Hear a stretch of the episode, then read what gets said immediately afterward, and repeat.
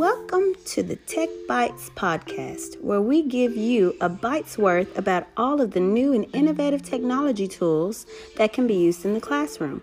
I am Chantel, and I have here with me today Jocelyn. Today, we will be talking about our two favorite ways for students to create video in the classroom.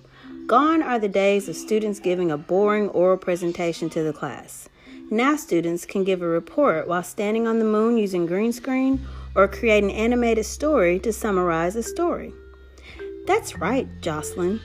Students now have access to the best technologies available, and it is up to us as educators to show them how to use these in creative ways. We all hate testing.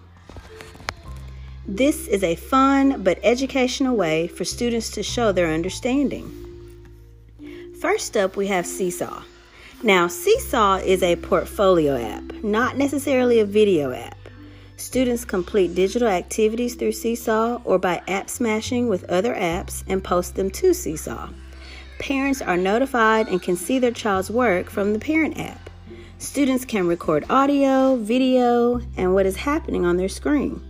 Instead of students solving a math problem on a worksheet, they could record their annotations and explain their thinking while solving the problem. This allows for the teacher and parent to really hear and understand where the child is at in their learning. Instead of a boring book report, students can complete a book review using emoji ratings and describe what the book is about and why they liked it.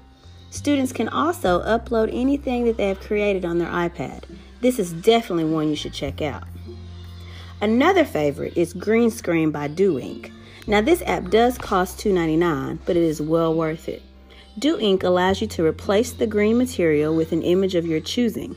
Students could be standing on the moon, in the middle of a dinosaur diorama, visit other countries. The possibilities are literally endless.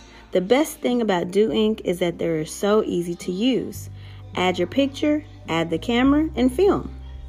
There you have it, folks. These are two great apps that we definitely recommend you check out.